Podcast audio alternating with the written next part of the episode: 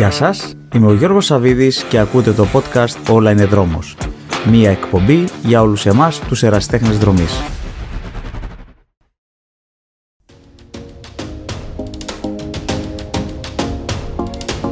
Σημερινός μου καλεσμένος είναι ο δρομέας Γρηγόρης Σκουλαρίκης. Ο Γρηγόρης, που είναι απόφυτος των ηλεκτρολόγων μηχανικών και μηχανικών ηλεκτρονικών υπολογιστών του Εθνικού Μετσοβίου Πολυτεχνείου, με ειδικότητα στη βιοτρική τεχνολογία, είναι και ο ιδρυτής της μεγαλύτερης δρομικής ιστοσελίδας runningnews.gr. Αθλητής ο ίδιος επί σειρά ετών, έχει μετάσχει με επιτυχία σε αγώνες διάθλου, τριάθλου, ποδηλασίας και μεγάλων αποστάσεων τόσο στην Ελλάδα όσο και στο εξωτερικό. Έχει διακριθεί σε διεθνείς αγώνες διάθλου, ενώ έχει κατακτήσει 8 φορές το Πανελλήνιο Πρωτάθλημα του Αθλήματος. Παράλληλα, ασχολείται με διάφορα αθλητικά project που έχουν να κάνουν με marketing, επικοινωνία και διοργάνωση αθλητικών εκδηλώσεων. Με τον Γρηγόρη Σκουλαρίκη θα έχουμε μια ενδιαφέρουσα συζήτηση και θα αναφερθούμε στις προπονήσεις, στους τραυματισμούς, στην αθλητική του καριέρα, στη δημιουργία και πορεία του Running News, αλλά και σε άλλα ενδιαφέροντα θέματα που αφορούν τους ερασιτέχνες δρομής.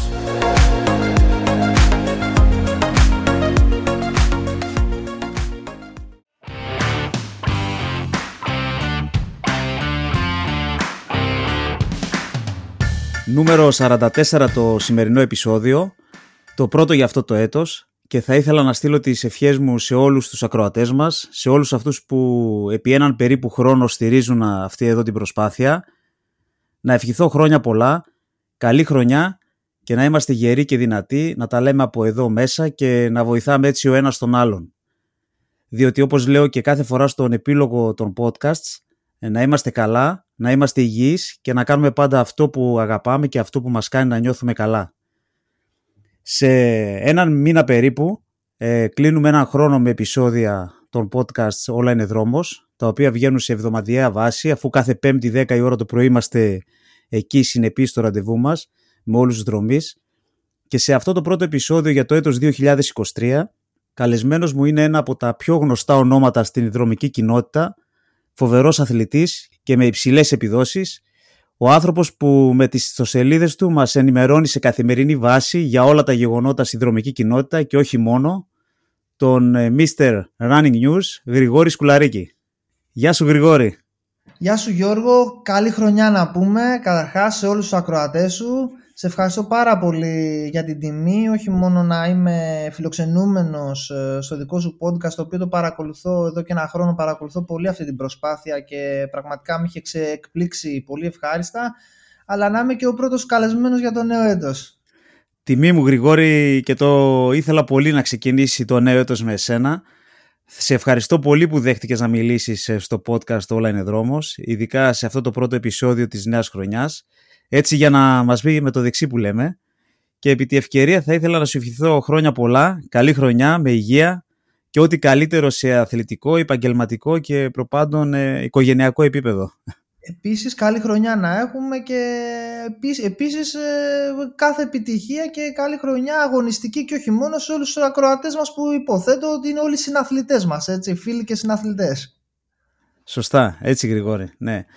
Ε, βέβαια, ξέρεις κάτι, ε, κάθε χρόνο, εγώ όπως το σκέφτομαι, λέμε, κάνουμε πάντα την ίδια ευχή. Ε, ότι λέμε ε, να φύγει ο παλιός ο χρόνος, να πάει στα τσακίδια ας πούμε, βάσει και ο καινούριος είναι καλύτερος. Αλλά την επόμενη χρονιά πάλι την ίδια ευχή κάνουμε. Εντάξει, το, το πάει ο παλιός ο χρόνος κάθε φορά αυτό είναι, αυτή είναι η ευχή. Θες να αφήσεις πίσω τις κακές στιγμές και να προχωρήσεις σε νέες καλύτερες. Αυτή είναι μια ευχή που έρχεται μοιραία έτσι κι αλλιώς. Ναι, ναι. Θεωρώ για οποιονδήποτε άνθρωπο. Ε, εντάξει, ε, το θέμα είναι κάθε, κάθε χρονιά να, να λες ότι κάθε φέτος και καλύτερα και να μην λες ότι κάθε φέτος και χειρότερα. Έτσι, εντάξει. Αλλά αυτό είναι πάντα είναι και στο χέρι μας, δεν είναι μόνο... δεν είναι μόνο να τα αφήνουμε πώς έρχεται, πρέπει και εμείς λίγο να βάζουμε το χεράκι μας, συν Αθηνά και χειρακίνη, έτσι λένε. Έτσι, έτσι ακριβώς. Το θέμα είναι να ζούμε για τις στιγμές μας, να απολαμβάνουμε τη ζωή μας, ε, τους ανθρώπους μας, τους γύρω μας, να δίνουμε αγάπη και να απολαμβάνουμε την κάθε μας στιγμή. Και ε, αυτό πιστεύω να απολαμβάνουμε ναι. και το κάθε χιλιόμετρο. Βέβαια, βέβαια έτσι, έτσι γιατί, το κάνουμε, γιατί πάνω απ' όλα, Γρηγόρη, το κάνουμε για την υγεία μας, δεν έχουμε να αποδείξουμε τίποτα. Οι χρόνοι είναι τελείως ατομικοί, δεν παίζουν κανένα ρόλο στο επίπεδο το δικό μας, οπότε πρέπει να το απολαμβάνουμε. Εντάξει, είναι θέμα, δεν είναι θέμα επίπεδου, είναι θέμα ιδιοσυγκρασίας του κάθε ανθρώπου και του κάθε αθλούμενου και του κάθε αθλητή και πώς αντιλαμβάνει τον αθλητισμό, αλλά θεωρώ ότι από ένα σημείο και μετά, όσες επιδόσεις και να έχεις ε, κυνηγήσει, και αυτό ισχύει για κάθε αθλητή και αθλούμενο, ξαναλέω, ε, πάντα τελικά με κάποιο τρόπο ξαναγυρνάς ε, στις βασικές αρχές που το κάνεις για ευχαρίστηση, το κάνεις για την υγεία, το κάνεις, ε, το κάνεις αυτό για να βρίσκεσαι στο δρόμο. Πώς λες και εσύ στον τίτλο, όλα είναι δρόμος, αυτό. Έτσι ακριβώς Γρηγόρη. Οπότε θα ήθελα να σε κάνω και την πρώτη ερώτηση για να ξεκινήσουμε. Θυμάσαι τι ήταν αυτό που σε όθησε να ξεκινήσεις εσύ το τρέξιμο και πότε έγινε αυτό και πώς γενικά μπήκε το τρέξιμο στη ζωή σου; Το, το τρέξιμο ήταν η ζωή μου, το τρέξιμο δεν μπήκε έτσι ξαφνικά. Εγώ ήμουν ένα παιδί πάντα υπερκινητικό δραστήριο, το τρέξιμο για μένα ήταν ένστικτο ε, από τη στιγμή που θα έλεγα στάθηκα στα δύο μου πόδια έτσι, ε, από ό,τι μου λένε και οι γονείς μου δεν περπατούσα εγώ πάντα έτρεχα σαν παιδί και εγώ αυτό που θυμάμαι από τα πρώτα που θυμάμαι δηλαδή τα πιο παλιά που θυμάμαι σαν παιδί ότι πραγματικά είχα μια πολύ πολύ έντονη κίνηση γενικώς. Οπότε ναι. νομίζω ήρθε, ήρθε μοιραία όλο αυτό κάποια στιγμή γιατί πρέπει να ξεδώσω κι εγώ κάπου. Οπότε Γρηγόρη για εσένα τι είναι το τρέξιμο; Το τρέξιμο για μένα είναι, είναι αυτό, είναι ένα ένστικτο, είναι μια φυσική κίνηση, ε, είναι ένας τρόπος ζωής, ε, αλλά θα έλεγα ότι επειδή ακριβώς το είχα πάντα στη ζωή μου, το έχω αποδεχτεί σαν ε, κάτι το οποίο, πώς να το πω, είναι, είναι αυτό που δεν μπορεί να εξηγήσεις στο τέλος. Έτσι. Σου λέει, σε ρωτάει ο άλλος γιατί τρέχεις, και δεν μπορείς να απαντήσεις πραγματικά γιατί δεν έχεις κάποιο συγκεκριμένο λόγο που τρέχεις. Απλά, απλά μπορώ, απλά μπορώ και τρέχω απλά μου αρέσει να τρέχω, απλά το κάνω. Ε, και μπορώ και συνδυάζω όλα αυτά που έτσι προσπαθούμε να αμφισίσουμε και σε όλους τους αθλούμενους και την ευχαρίστηση, τη χαρά, τη, το, το κάνουμε για την υγεία μας. Ε, ε, καμιά φορά το κάνουμε και να κυνηγήσουμε καμιά επίδοση σε κάποια, κάποια χρόνια.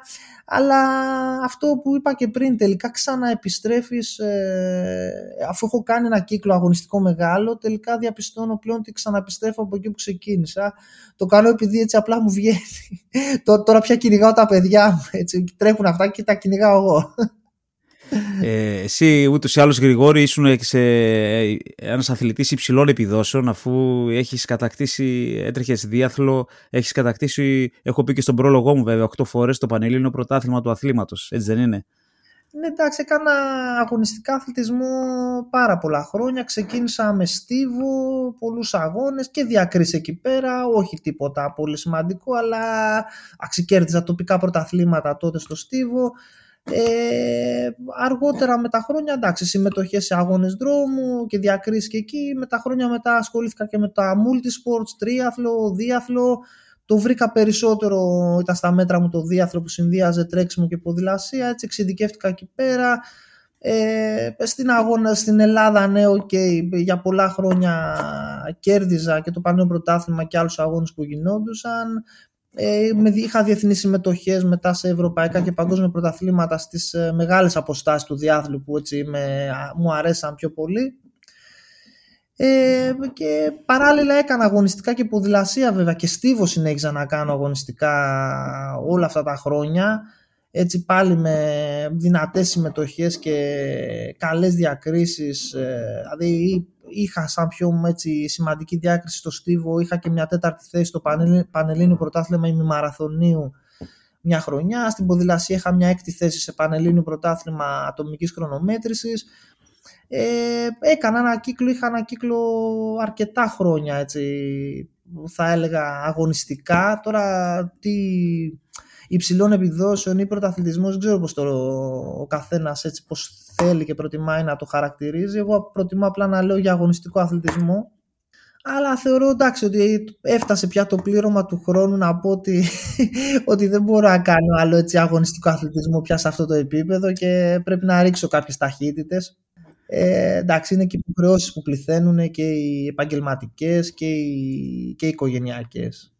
Εκτός βέβαια Γρηγόρη από την αθλητική σου καριέρα που ξεχωρίζει, ε, ξεχώρισε και όλας ότι το Νοέμβριο, κάτι που σε ξεχώρισε είναι το Νοέμβριο του, του 2021, έκανες τη διαδρομή του αυθεντικού μαραθωνίου της Αθήνας πρόχνοντας το καρότσι με την κόρη σου και μάλιστα αυτό που με εντυπωσίασε ακόμα πιο πολύ είναι ότι έκανες και χρόνο κάτω από τρεις ώρες. Ε, Πώς το βίωσες όλο αυτό, ε, αυτό, αυτό με εντυπωσίασε και εμένα η αλήθεια. Είναι εντάξει, ήταν εντάξει, το ταξίδι με την Αγγελική που ξεκίνησε το 2018 με τη γέννησή της ήταν, είναι, είναι μαγικό από μόνο του. Έτσι. Η Αγγελική γεννήθηκε με σύνδρομο Down. Αυτό εντάξει, έχει άλλαξε όλη τη ζωή μας οικογενειακά. Ε, μετά από αρκετές έτσι, δυσκολίες να το πω οικογενειακές γιατί είχε και η γυναίκα μου δύσκολη εγκυμοσύνη με την Αγγελική είχε και επιπλοκές μετά. Αλλά αφού, αφού κάπως σταθεροποιηθήκαμε να το πω αποδεχτήκαμε όλη την κατάσταση μετά αρχίσαμε να δουλεύουμε πάρα πολύ με την Αγγελική και το σύνδρομο ώστε να μπορούμε να, να μην μένουμε πίσω να μην μένει πίσω η Αγγελική ε, κάποια στιγμή μέσω και κορονοϊού, μέσω των lockdown τότε το 2020 με τον COVID κυρίως, ε, αισθανθήκαμε την ανάγκη κάπως έτσι να το δημοσιοποιήσουμε το θέμα γιατί μας έπνιγε ε, και είναι κάτι που συζητώντας το βιώνουν πάρα πολλοί γονείς που έχουν παιδάκια με αναπηρία, με ιδιαιτερότητες, πείτε το πως θέλετε. Ε, εμείς με την Αγγελική έτσι κι αλλιώς τρέχαμε. Είχαμε πάρει ένα καρότσι τότε και την έτρεχα, κάναμε προπόνηση μαζί ουσιαστικά για να κάνει βόλτα Αγγελική. Εγώ να κάνω προπόνηση, η γυναίκα μου λίγο να ξεκουράζεται σπίτι. Ε, οπότε τότε με τον COVID ε, λίγο πολύ αποφασίσαμε να δοκιμάσουμε να κάνουμε το μαραθώνιο τότε virtual το 2020 που ήταν ο virtual μαραθώνιος και παράλληλα να δημοσιοποιήσουμε όλο αυτό το θέμα με την Αγγελική, με τα παιδάκια που έχουν ιδιαιτερότητες, με τους γονείς κυρίως που έχουν παιδάκια με ιδιαιτερότητες, λίγο να αναδείξουμε αυτό το κομμάτι, με, έχοντας την πρόθεση μήπως έτσι από το δικό μας όλο αυτό το δικό μας αγώνα, την προσπάθεια να ευαισθητοποιήσουμε και άλλους και να βοηθήσουμε και άλλες οικογένειες. Ε, τότε κάναμε το virtual μαραθώνιο, πήγε καλά από μόνο του αυτό. Ε, κάναμε και τότε τρεις, κάτω από τρεις ώρες, ανεπίσημα μεν, αλλά είδαμε ότι μπορούμε να κάνουμε την απόσταση. Όλη αυτή η προσπάθεια βρήκε μεγάλη απήχηση από, από μόνη της, που εγώ δεν το περίμενα. Ε, όλη αυτή η δημοσιοποίηση και ο τρόπος με τον οποίο και με την Αγγελική τρέχαμε και με τις εικόνες που βγάλαμε προς τα έξω όχι απλά για, ε, πήραμε πολλά μηνύματα συγκίνησης πίσω και, και ευχαριστίες από άλλους γονείς, από φίλους με, που έχουν παιδάκια, που ξέρουν παιδάκια με ιδιαιτερότητες, από γονείς που έχουν παιδάκια με ιδιαιτερότητες ε, και είδαμε, εν πάση περιπτώσει, κάτι που εμένα με, με εξέπληξε ο βαθμός αυτός, αλλά είδαμε ότι ε, τελικά η δικιά μας διαδρομή με την Αγγελική μπορεί να έχει νόημα για πολύ περισσότερο κόσμο. Ε, οπότε πιστεύεις πως Πιστεύεις Γρηγόρη πως η παρουσία της Αγγελικής μαζί σου να τρέχεται εμπνέει και κάποιους άλλους; Αυτό, αυτό πλέον είναι αποδεδειγμένο, είναι βέβαιο, δεν το λέω εγώ, το λένε οι άλλοι, το λένε οι φίλοι που μας γράφουν μηνύματα και, και δημόσια σχόλια αλλά και μηνύματα που μας στέλνουν πάρα πολύ. Έτσι και οι συναθλητές που μας βρίσκουν και στους αγώνες και μας μιλάνε ακριβώς για αυτά τα θέματα και γι' αυτό έτσι κάπως ορίμασε ε, την επόμενη χρονιά το 2021 δηλαδή ορίμασε η, η θέληση να, να, να συμμετέχουμε να κάνουμε το μαραθώνιο, τον επίσημο μαραθώνιο πλέον ε, να τον κάνουμε αγωνιστικά μαζί με όλο τον κόσμο. Ε, βέβαια τότε ακόμα δεν ξέραμε αν θα γίνει ο μαραθώνιος λόγω των lockdown, του COVID κτλ. Αλλά εμείς συνεχίσαμε την προπόνησή μας όλο το 2021 με την Αγγελική ε, τρέχαμε συστηματικά και τρέχαμε πάρα πολύ έτσι, χω, χωρίς βέβαια πολύ έντονη ιδιαίτερη προπόνηση αλλά προσπαθούσαμε κάθε εβδομάδα να κάνουμε μαζί γύρω στα 50 με 60 χιλιόμετρα. Αυτή ήταν η προπόνησή μας. Και να τα κάνουμε μαζί όμως έτσι να είναι η Αγγελική να ακολουθάει όλο το πρόγραμμα να, κάνει, να κάνουμε τα long run μαζί κάνουμε άλλα, πια άλλα, άλλα, άλλες προπονήσεις μαζί ε, και τελικά όλη αυτή η πορεία κατέληξε στο μαραθώνιο του 21, τον αυθεντικό μαραθώνιο του 21 που καταφέραμε και κάναμε τη διαδρομή μαζί και καταφέραμε να την κάνουμε και κάτω από τρεις ώρες.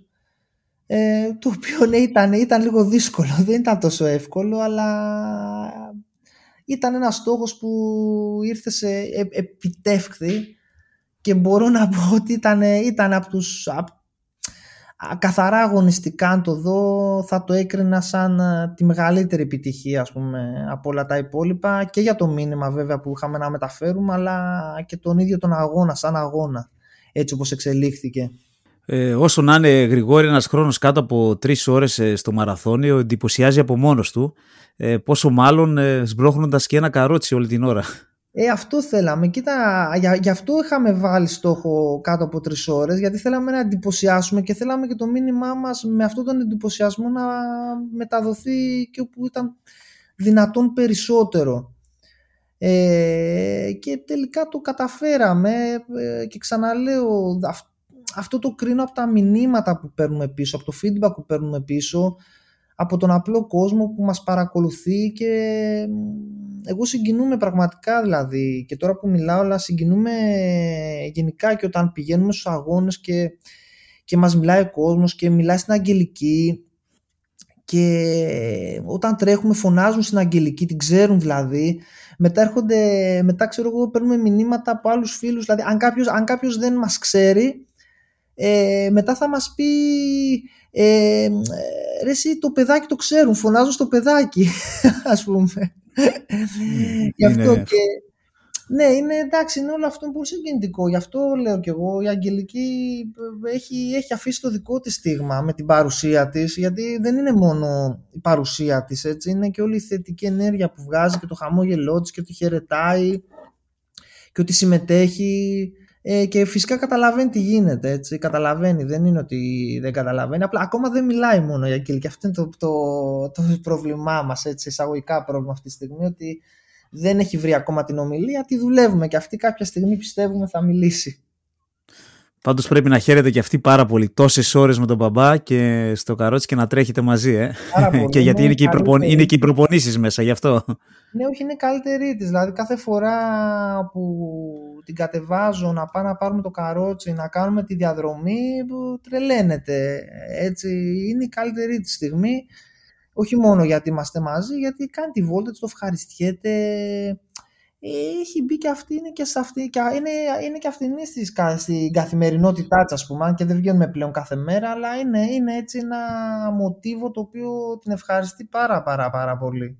Ε, Γρηγόρη, μιας και μιλήσαμε για το μαραθώνιο της Αθήνας, υπάρχει μαγεία τρέχοντας έναν αγώνα μαραθωνίου και ειδικά αυτόν ε, της Αθήνας; Ε, καλά, ειδικά αυτό της Αθήνας όχι απλά υπάρχει μαγεία, υπάρχει άλλη ενέργεια ε, εντάξει, το αγώνισμα του μαραθωνίου από μόνο του σαν αγώνισμα είναι ας πούμε θα έλεγα είναι μια προσπάθεια επική για τον καθένα προσωπικά ειδικά πως το βιώνει και από την προετοιμασία του έτσι, γιατί ξέρουμε πολύ καλά ότι για να σταθεί ένας μαραθωνοδρόμος στη γραμμή της εκκίνησης έχει ήδη κάνει πολλά χιλιόμετρα, έχει ήδη κάνει τα long run, έχει ήδη καταβάλει τεράστια προσπάθεια και μόνο η, η συμμετοχή που φτάνει στην εκκίνηση είναι, είναι μία νίκη σε όλη αυτή την πορεία αλλά ειδικά τώρα θα έλεγα για την Αθήνα, εντάξει, ε, η εκκίνηση από το μαραθώνα, από το ιστορικό τοπονίμιο του μαραθώνα, το πέρασμα από τον Τύμπο που σηματοδοτεί τη μάχη του μαραθώνα και το μήνυμα που άλλωστε γέννησε το μαραθώνιο αλλά ειδικά ο τερματισμός στο Καλιμάρμαρο στάδιο εντάξει ο τερματισμός στο Παναθηναϊκό στάδιο στο Καλιμάρμαρο είναι κάτι πραγματικά μοναδικό και κάτι το οποίο δεν υπάρχει πουθενά είναι, είναι ασύγκριτο το συνέστημα να μπαίνεις στο Καλιμάρμαρο με την ηχητική που έχει το Καλιμάρμαρο, με τον κόσμο που χειροκροτάει, με όλο το, αυτό το, το σκηνικό και το συνέστημα βέβαια που σε ακολουθεί από όλη την uh, μαραθώνια διαδρομή, την κλασική διαδρομή που λέμε, την αυθεντική. εντάξει, κάποιοι τους αρέσει να το συνδυάζουν αντίστοιχα και με την ιστορία του μαραθωνοδρόμου που έφερνε το μήνυμα νίκης αλλά εντάξει, πιστεύω εγώ γενικά ότι στο μαραθώνιο ο καθένας από εμάς κουβαλάει το δικό του μήνυμα, έτσι και αλλιώς. Έχει το δικό του μήνυμα νίκης να μεταφέρει ε, ή το οποιοδήποτε δικό του μήνυμα και αυτή είναι η μεγαλύτερη μαγεία, έτσι ότι ο καθένας θα τρέχει ένα μαραθώνιο για τους δικούς του λόγους, ε, με τις δικές του αφορμές κυρίως, ε, με τη δικιά του ιστορία, τα δικά του προβλήματα ίσως, ε, και αυτό είναι το, το, το μήνυμα νίκης του καθενός που μεταφέρει και είναι, αυτή είναι και η συγκίνηση τελικά που θα του βγει στον τερματισμό έτσι. όλα αυτά που έχει περάσει, όλα αυτά που έχει βιώσει όλα αυτά που θέλει να μεταφέρει ε, για να ξεδώσει το μαραθώνιο και τελικά το καλυμάρμαρο στάδιο τελικά όταν φτάνεις ε, είναι, είναι τόσο μαγικό πραγματικά που εντάξει ακριβώς για όλους αυτούς τους λόγους νομίζω ότι η συγκίνηση που σου βγάζει και η συγκίνηση που μπορεί να εκπέμψει είναι μοναδική παγκόσμια. Ε, Γρηγόρη στα πλαίσια των παράλληλων ε, αγώνων του αυθεντικού μαραθωνίου αν δεν κάνω λάθος έτρεξες φέτος στα 10 χιλιόμετρα και ήρθες και πρώτος στην ηλικιακή κατηγορία. Και μάλιστα από ό,τι είδα Έτρεξα, στα social. Τόσο, ε, τα ναι. 10 χιλιόμετρα τα τρέξαμε με την Αγγελική. Έτσι, δεν, ε, αλλά έτρεξα την άλλη μέρα το πρωί πρώτο, την άλλη μέρα το πρωί τα 5 χιλιόμετρα. Εκεί ήρθα πρώτος στην ηλικιακή κατηγορία. Α, ωραία. Ναι. Κα, Οπότε κα, και είδα ότι σε. έτσι, δεν ήταν. Σε, δεν είναι τύχη, γιατί είδα, είδα, είδα πάντως ότι σε εξέπληξε και εσένα τον ίδιο, ε. Όχι, ήταν τύχη, λέω, ήταν τύχη, ξέρεις, αυτές τώρα τις, ε, τους αγώνες, κατηγορίες και τα λοιπά, εξαρτάται ποιοι συμμετέχουν. Ε, λοιπόν, όλοι οι αντίστοιχοι που Rangers, θα έλεγα εγώ, έτσι, είχαν τρέξει το δεκάρι την προηγούμενη ημέρα. Α, ε, γι' αυτό δεν είχε τόσο δυνατό ανταγωνισμό το, το πεντάρι. Ε, οπότε εντάξει, okay, συνέβη και αυτό. Δε, άξι, συμμετέχεις μέσα, αγωνίζεσαι έτσι κάπως, ε, ε έγινε και αυτό, εντάξει.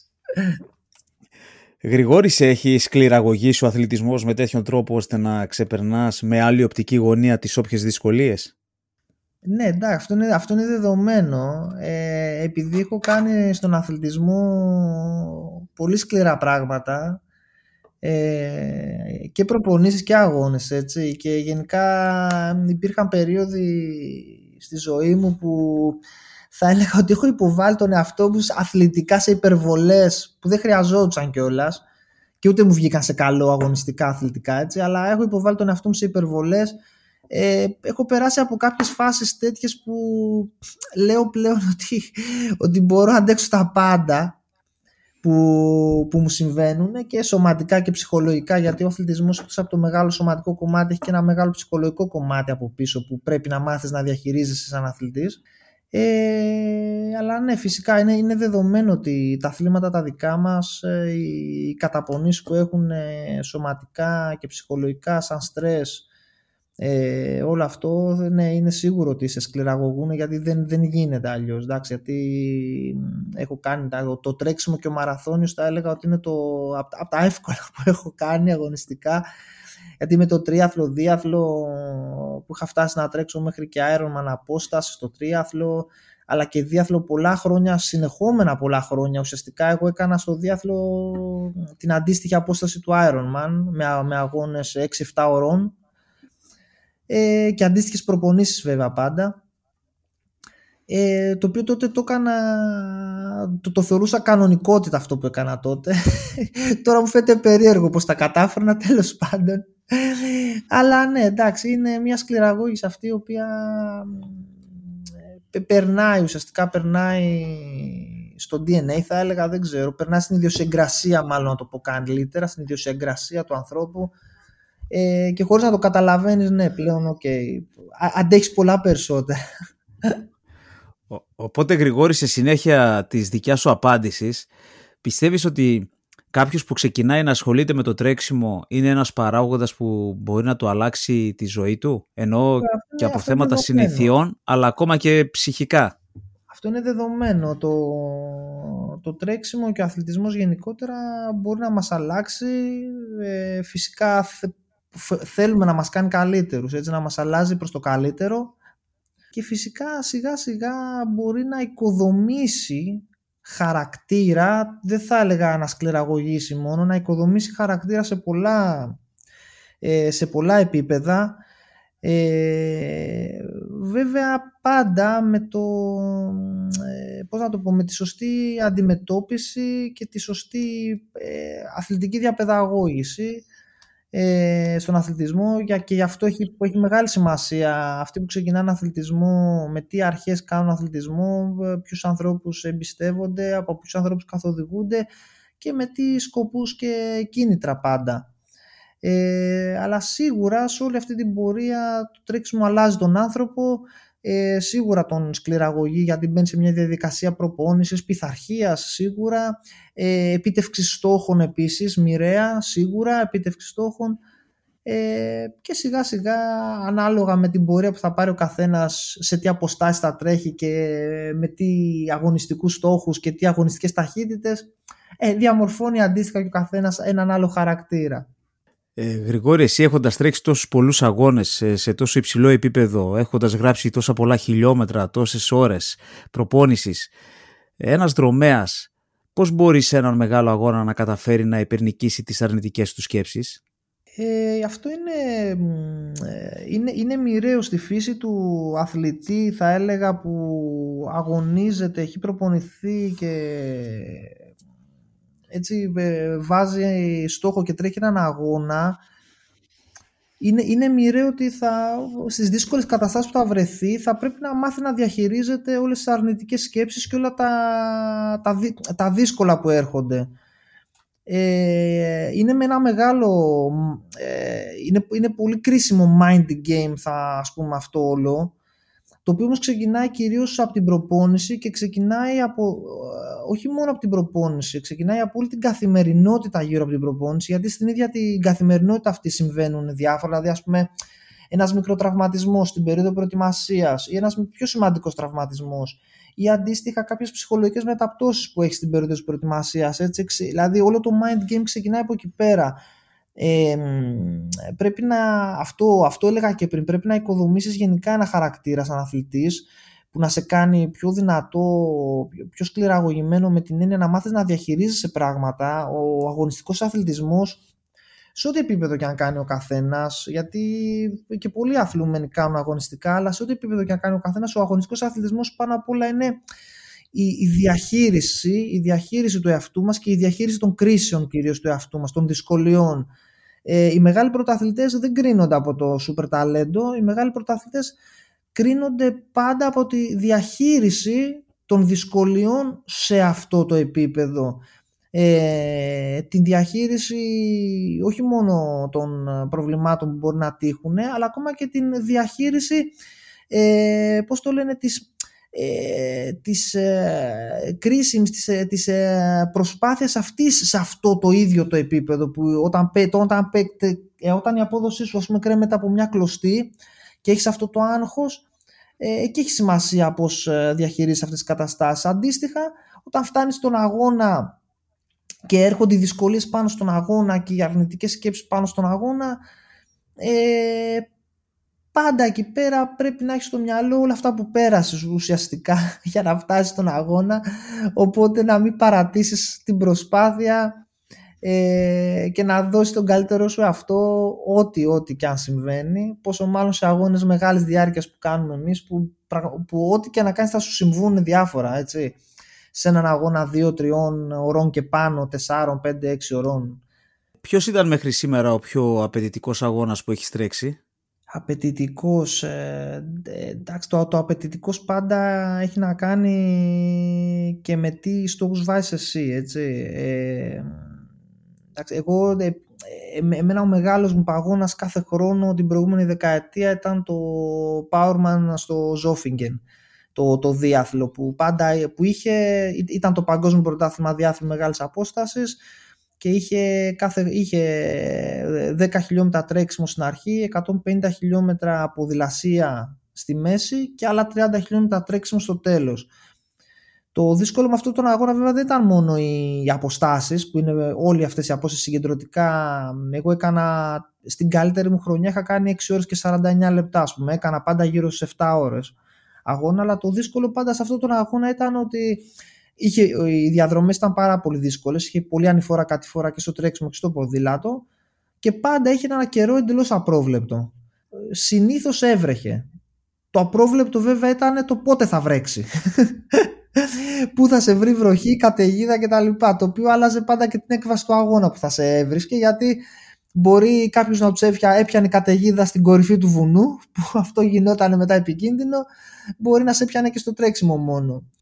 Αυτός θα έλεγα ήταν συστηματικά ο πιο δύσκολος αγώνας. Τώρα δεν μπορώ να διακρίνω από όλες τις χρονιές που έτρεξα, γιατί τον έκανα 7 φορές αυτόν τον αγώνα. Δεν μπορώ να διακρίνω μια χρονιά που ξεχώρισε για τη δυσκολία της ε, αν, αν διέκρινα μια χρονιά ήταν η μόνη χρονιά που δεν έβρεξε καθόλου και είχε καύσωνα τελικά και ήταν ακόμα χειρότερο αυτό γιατί είχε βγάλει 25-30 βαθμούς και ήταν χειρότερο τελικά από τις χρονιές που έριχνε βροχή ε, δεν, ε, δεν, δεν μπορώ να διακρίνω κάτι άλλο πάντως Θυμάσαι Γρηγόρη τον πρώτο σου αγώνα; Θυμάμαι, θυμάμαι δύο πρώτους αγώνες δεν είμαι σίγουρος ποιος ήταν πρώτα πρώτα και ποιος μετά σαν παιδί, όχι, όχι ψέματα, θυμάμαι, θυμάμαι τον πρώτο μου αγώνα, ναι, το, όχι, τώρα είμαι σίγουρος. Ο, ο πρώτος μου αγώνας πρέπει να είναι 4 ή 5 ετών. Ένας αγώνας τότε τους λέγανε ανομάλου δρόμους. Ανώμαλου δρόμου τους λέγανε, αλλά ήταν αγώνες επί δημοσίου οδούς στην ουσία. Ε, που, είχα τρέξει, που, είχα, που με είχε πάρει ουσιαστικά ο πατέρας μου μαζί να τρέξουμε. Ήθελε να τρέξει αυτός και με πήρε και μαζί. Τώρα ήταν 2,5-3 χιλιόμετρα στη Μαλακάσα. Έτρεχες μια διαδρομή ανηφόρα κάτι φορά. Ε, ξεκινήσαμε, ο πατέρας μου έφυγε μπροστά, σε κάποια φάση τον είδα, του φώναξα, με περίμενε, αλλά μετά στην ανηφόρα τον άφησα πίσω. Ε, και τελικά τερμάτισα πριν από αυτόν. Ε, ε, από τότε συνέχισα εγώ να τρέχω και ο πατέρας μου τα παράτησε. Εντυπωσιακό. ναι, κάπως έτσι ξεκίνησε το θέμα με τους αγώνες. Γρηγόρη, σε έναν αγώνα μαραθωνίου δρόμου, που μάλιστα εσύ είσαι ένας αθλητής με σταθερά χρόνο κάτω από τρεις ώρες. Ε, ποια είναι ενεργειακά η τροφοδοσία σου; Εντάξει, το ενεργειακό κομμάτι καταρχάς πρέπει να πούμε ότι είναι προσωπικό στον καθένα. Έτσι, δεν, ε, η, η ενεργειακή τροφοδοσία του καθενός δεν σημαίνει ότι εφαρμόζεται σε όλους. Η δικιά μου πάντα τακτική ήταν ε, καταρχάς επειδή έτρεχα και στο πανέλληνο πρωτάθλημα στο μαραθώνιο της Αθήνας αλλά και σε άλλους αγώνες που έτρεχα στο εξωτερικό πιθανότατα ε, να δίνω τα ποτά μου ε, σε όλα τα ποτά να βάζω πάνω ένα ενεργειακό τζελάκι για να είμαι σίγουρος αλλά χωρίς να σημαίνει πάντα ότι ε, τα παίρνουμε όλα τα τζελ σε κάθε 5 χιλιόμετρα έτσι. Ε, συνήθως θα έπαιρνα συνολικά 3-4 τζελ ε, ανάλογα στο 10 χιλιόμετρο, στο 20 και στο 30 και κάπου ανάμεσα. Πάντα θέλει καλή ενυδάτωση σε κάθε σταθμό να πίνεις έστω και από λίγο ή έστω να βρέξεις το στόμα σου ανάλογα με τον καιρό πάντα. Ένα όμως ε, για μένα ένα σημαντικό κομμάτι πέρα από το ενεργειακό στο κομμάτι της τροφοδοσίας στον μαραθώνιο και στους αγώνες μεγάλης απόστασης ήταν, είναι τα ηλεκτρολίτες και οι κάψουλες αλατιού που πρέπει να παίρνεις που πρέπει να, πρέπει να παίρνουν οι αθλούμενοι. Τα, εγώ αρκετά, χρησιμοποιούσα αρκετά κάψουλες αλατιού, δηλαδή στο, και στο μαραθώνιο και στους άλλους αγώνες, ε, για να συμπληρώνεις λίγο τα απαραίτητα μέταλλα και να συμπληρώνει βέβαια την ενυδάτωση γιατί προς Θεούς και το νερό ποτέ στους, ε, σε αυτούς τους αγώνες χρειάζεται και, και ηλεκτρολίτης χρειάζεται και στερεατροφή όχι και το νερό γιατί δεν, δεν, δεν βγαίνει τε, το, τε, το, τόσοι, το, τέτοια αγώνες τόσες πολλές ώρες. Πώς είναι προπονητικά μια συνηθισμένη εβδομάδα για σένα; Τι είναι συνηθισμένη τώρα αυτή την περίοδο ή όταν έκανα ναι, τώρα. Για τώρα. Τώρα η προπόνησή μου είναι γύρω στα 30 χιλιόμετρα την εβδομάδα αυτή ναι. την περίοδο. Κάνω τόσα λίγα. Αν καταφέρω να βγάλω 40 χιλιόμετρα είμαι πολύ ευχαριστημένος. Αυτό έλεγα πέρσι καταφέρναμε με την Αγγελική να κάνουμε γύρω στα 50 χιλιόμετρα την εβδομάδα. Φέτος δεν προλαβαίνω να κάνω ούτε αυτά κυρίως μόνος μου και καλά με την Αγγελική λιγότερα ακόμα αλλά φέτος είμαι γύρω στα 30 με 40 χιλιόμετρα στις καλές εβδομάδες χωρίς καθόλου ένταση, οπότε δεν θα έλεγα ότι κάνω προπόνηση. Προσπαθώ να κάνω μια μικρή συντήρηση, απλά να παραμένω στο δρόμο αυτή την περίοδο. Τώρα αν τα καταφέρω αν τα καταφέρω τώρα μέσα στη χρονιά να επανέλθω και να τρέξω κι εγώ ένα μαραθώνιο την Άνοιξη ε, όσοι φίλοι με ακολουθούν εκεί στις εφαρμογές κοινωνικής δικτύωσης στο Instagram, στο Strava εκεί πέρα θα, θα, θα, βλέπουν λίγο και την προπόνησή μου εκεί πέρα ε, οπότε είναι κάποια προπόνηση που μισείς ή κάποια που αγαπάς και προτιμάς περισσότερο; Ο, να μισείς προπόνηση, όχι. Ποτέ δεν είναι τέτοιο ναι. θέμα. Αν αισθάνεσαι ότι μισείς μια προπόνηση, μην την κάνεις καθόλου. Δεν τίθεται θέμα γι' αυτό. Σωστά. Εντάξει, εμένα πάντα μου αρέσαν οι προπονήσεις τέμπο. Είτε τέμπο συνεχόμενο, είτε τέμπο σε μεγάλα κομμάτια. Δηλαδή, όταν λέω συνεχόμενο, εννοώ 10-12 χιλιόμετρα τέμπο συνεχόμενο είτε εμένα μου αρέσαν έτσι πολύ προπονήσεις που έκανα κομμάτια διχίλιαρα, τριχίλιαρα, τετραχίλιαρα έτσι σε ρυθμούς τέμπου. Αυτές μου άρεσαν έτσι προπονήσεις πάντα. Ε, και μου ταιριάζαν, δηλαδή όταν λέω μου ταιριάζαν, ε, απέδιδα καλά σε αυτές τις προπονήσεις όταν ήμουν στα καλά μου. Ε, ας πούμε σε μένα πιο πολύ μου αρέσουν οι διαλυματικές έτσι, τις βρίσκω πιο ενδιαφέρουσες αυτές τις προπονήσεις. Οι διαλυματικές είναι ενδιαφέρουσες απλά επειδή έχουν μια μεγαλύτερη καταπώνηση και ε, έτσι, εμένα όχι ότι, δεν, ότι όχι προς το τις μισούς, αλλά γενικά... Όχι, απλά λέμε πια αγαπάμε έτσι λίγο περισσότερο. Ας ναι, πούμε. οι διαλυματικές καταρχάς χρειάζονται γιατί από εκεί έρχεται η μεγάλη βελτίωση. Έτσι, η, μάλλον, η μεγάλη, μάλλον η κρίσιμη βελτίωση. Χρειάζονται και αυτές. Αλλά εμένα κάπου, κάπου οι διαλυματικές, οι μικρές διαλυματικές με αγχώναν περισσότερο γιατί έπρεπε να τρέχω σε πιο έντονους χρόνους και πιο έτσι, τα δευτερόλεπτα ήταν πιο κρίσιμα να τα πω, οπότε λίγο με αγχώναν, οπότε δεν, ε, δεν θα έλεγα ότι, δεν θα τις έλεγα αγαπημένες μου, αυτό. Ναι. Ε, Γρηγόρη, υπάρχουν κάποιοι άνθρωποι που σε επηρέασαν σε όλη αυτή τη διαδρομή; Καλά, πάντα οι άνθρωποι μας επηρεάζουν πάντα ε, είτε το καταλαβαίνουμε είτε όχι. Ε, υπήρχαν πάρα πολλοί άνθρωποι στον αθλητισμό που με επηρέασαν με πολλούς τρόπους και θετικούς και αρνητικούς.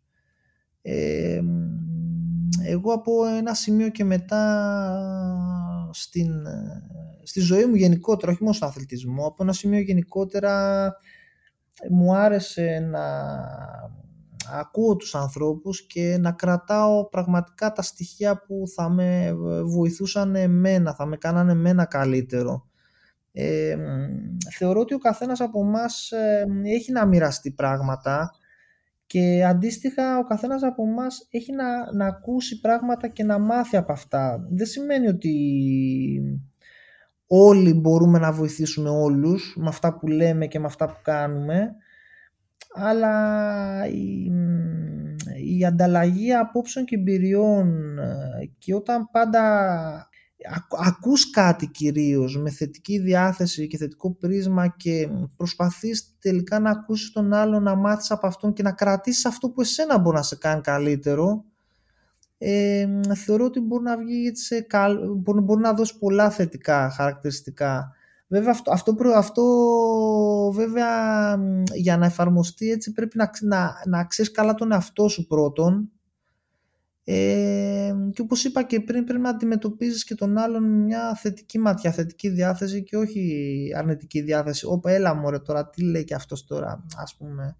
Γιατί μπορεί να ακούς από τον άλλον και να σου λέει ξέρω εγώ πέντε πράγματα με τα οποία δεν συμφωνείς ή τα θεωρείς χαζομάρες ή θεωρείς ότι τα ξέρεις εσύ έτσι αλλά να σου πει και ένα πράγμα το οποίο είτε δεν το ξέρεις καθόλου είτε μπορεί πραγματικά να σου αλλάξει την οπτική ε, για τον αθλητισμό και τη ζωή γενικότερα και με αυτό να πορευτείς ε, ε, για αρκετό διάστημα έτσι, και να σε πάει ένα βήμα παραπέρα από ό,τι ήσουν.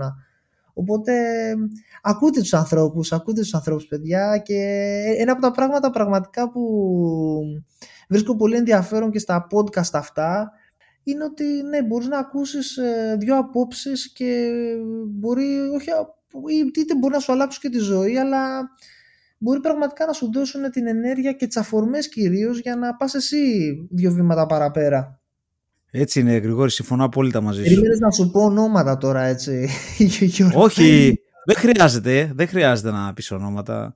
Εγώ, ε... εγώ, εγώ, εγώ, θέλω να πω ότι ήθελα να πω βασικά ότι και γι' αυτό δεν μπορώ να πω συγκεκριμένα ονόματα. Εγώ ήθελα να πω ότι οποιονδήποτε άνθρωπο εγώ έχω συναντήσει στη ζωή μου και έχω ανταλλάξει μαζί του δύο κουβέντες, ε, μπορώ να πω ότι με τον ένα με τον άλλο τρόπο με έχει βοηθήσει. Έτσι, αλλά ξαναλέω ότι αυτό ξεκινάει από, την, από τη δικιά μου διάθεση και τη δικιά μου οπτική να, να κρατήσω από τον άλλον τα θετικά και να τα αξιοποιήσω.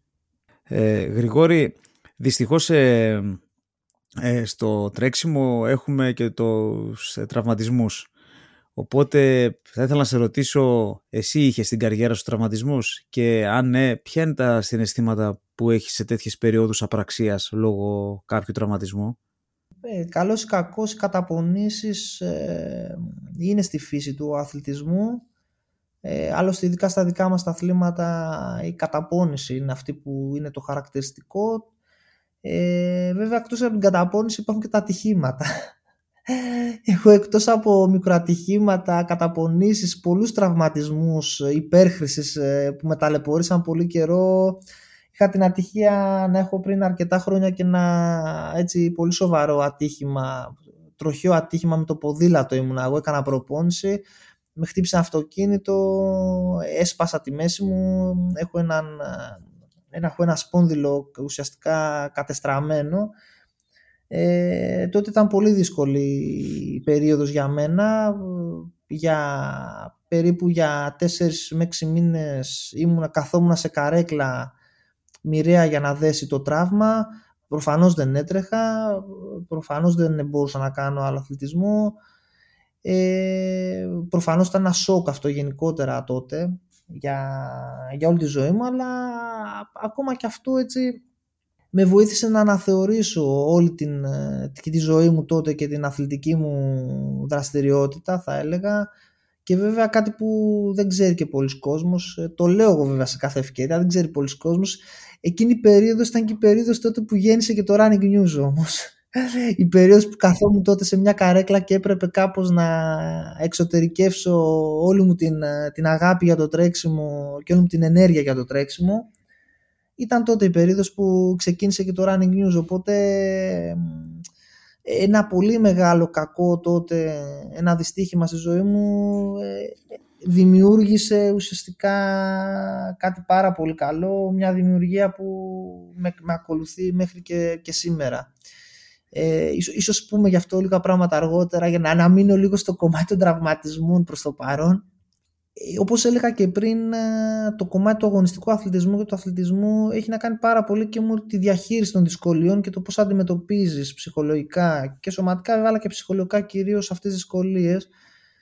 Χρειάζεται θετική διάθεση, χρειάζονται αντίμετρα στις ατυχίες που που συμβαίνουν και στους τραυματισμούς δηλαδή όπως είπα και πριν ναι, η δημιουργία τότε ας πούμε, που το έριξα στη δουλειά και έφτιαξα το Running News τότε ήταν ένα αντίμετρο τότε για να ε, αντιμετωπίσω ψυχολογικά όλα αυτά που συνέβαινε πάντα με τον αθλητισμό. Ε, γι' αυτό εγώ πολλές φορές συμβουλεύω και τους, και τους νέους αθλητές αλλά και τους αθλούμενους έτσι, που μεγαλύτερης ηλικίας συμβουλεύω ότι παιδιά μην, ε, μην ρίχνετε όλο το βάρος αποκλειστικά στον αθλητισμό γιατί αν συμβεί κάτι θα βρεθείτε εντελώς ξεκρέμαστοι κάντε και άλλα πράγματα μαζί ε, επιμερίστε κάπως ε, πώς, έτσι, επιμερίστε τις δραστηριότητές σας ε, μην βασίζετε μόνο σε ένα πράγμα. Φυσικά ο αθλητισμός ε, χρειάζεται και ακόμα και αν κάνεις πρωταθλητισμό πρέπει να, είσαι, έτσι, ε, να είναι προτεραιότητα για να κάνεις πρωταθλητισμό, να είναι προτεραιότητα αυτό για να έχεις υψηλές επιδόσεις.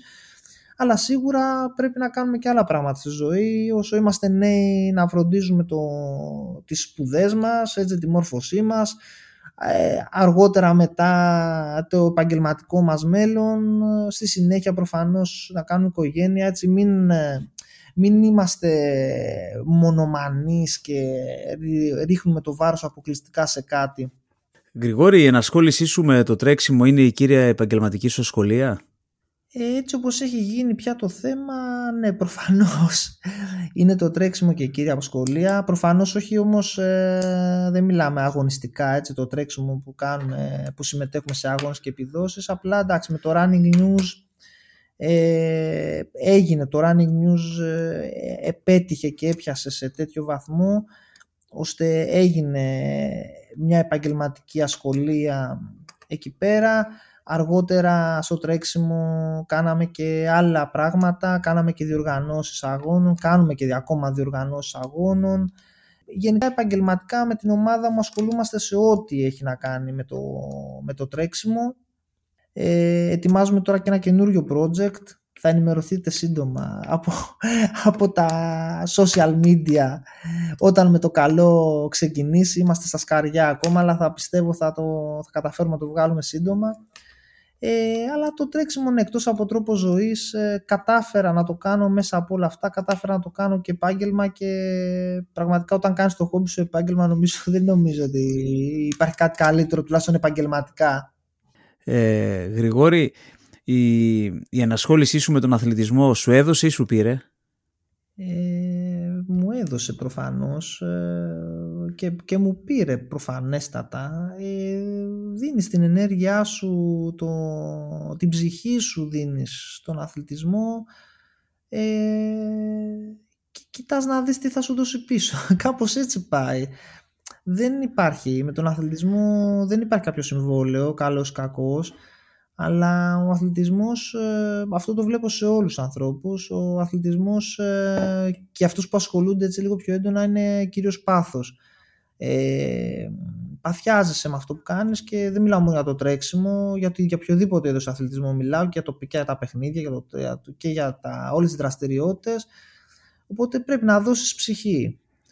Ε, εκτός από οτιδήποτε άλλο υλικής φύσεως ενδεχομένως, πραγματικά ελπίζεις ότι ελπίζεις, ότι δεν ελπίζεις ακριβώς γιατί το βλέπεις στην πορεία αλλά το ιδανικό είναι ότι αυτό που θα πάρεις πίσω να είναι, ναι, να είναι εμπειρίες ζωής κυρίως ε, να πάρεις πίσω πραγματικά ένα τρόπο ζωής που τελικά σε γεμίζει. Κά, κάπως έτσι θα το, θα το έβλεπα εγώ στο, στο γενικό πλαίσιο Πώς βλέπεις ε, την άνοδο του τρεξίματος στη χώρα μας ε, και την κατακόρυφη αύξηση των διοργανώσεων τέτοιων αγώνων; Η άνοδος του τρεξίματος ε, ήταν ένας στόχος και ένας διακαής πόθος τα τελευταία 20 χρόνια που βλέπαμε ότι το άθλημα μπορεί να αναπτυχθεί γιατί βλέπαμε τι γίνεται στο εξωτερικό Εντάξει, θεωρώ ότι και με τη δικιά μου δουλειά έχω βάλει το δικό μου λιθαράκι σε αυτό, ειδικά τα πρώτα χρόνια, εκεί με το Running News από το 2005 και μετά. Από εκεί και πέρα βέβαια έχουν δουλέψει πάρα πάρα πολλοί άνθρωποι, έχει συντελεστεί μια κοσμογονία έτσι στο χώρο του δρομικού κινήματος.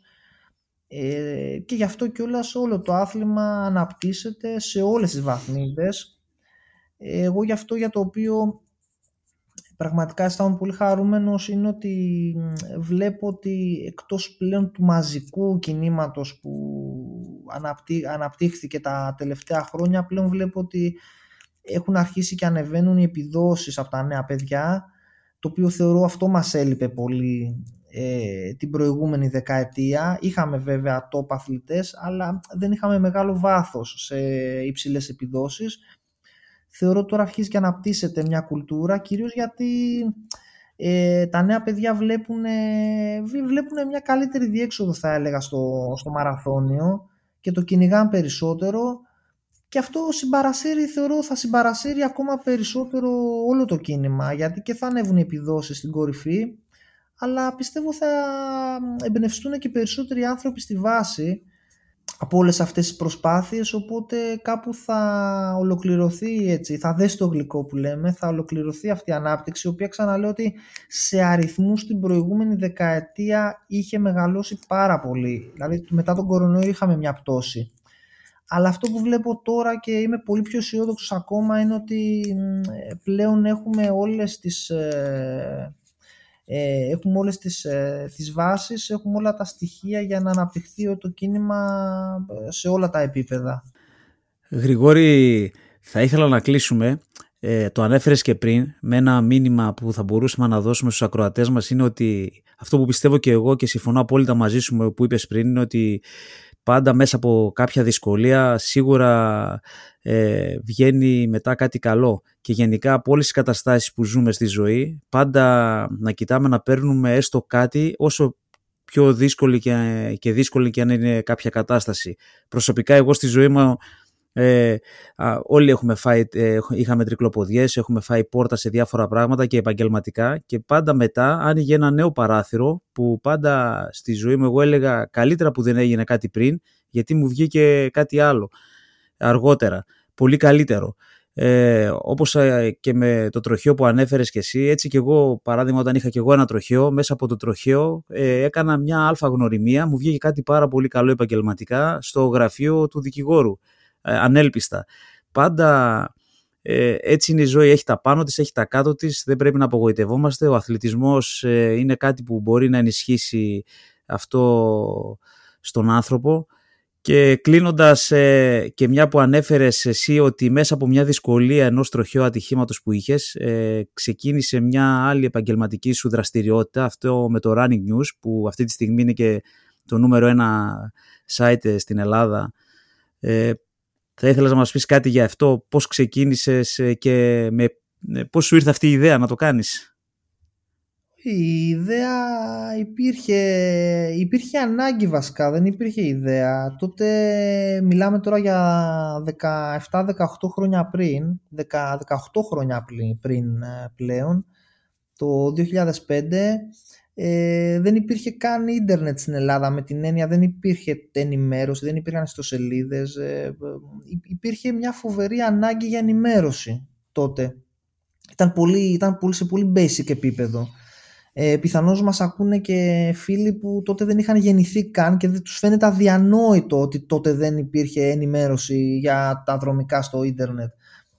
Ε, εγώ έτσι κι αλλιώς ε, εμένα το, το background σπουδών μου ήταν, ε, είναι στο Πολυτεχνείο εγώ, εγώ τότε σπούδαζα στους ηλεκτρολόγους μηχανικούς στο Πολυτεχνείο έφτιαχνα ιστοσελίδες Οπότε αποφάσισα αυτό να κάνω, να συνδυάσω τότε τη, το χόμπι μου που έκανα το τρέξιμο με το αντικείμενό μου που ουσιαστικά σπούδαζα και αναμενόταν να ακολουθήσω επαγγελματικά.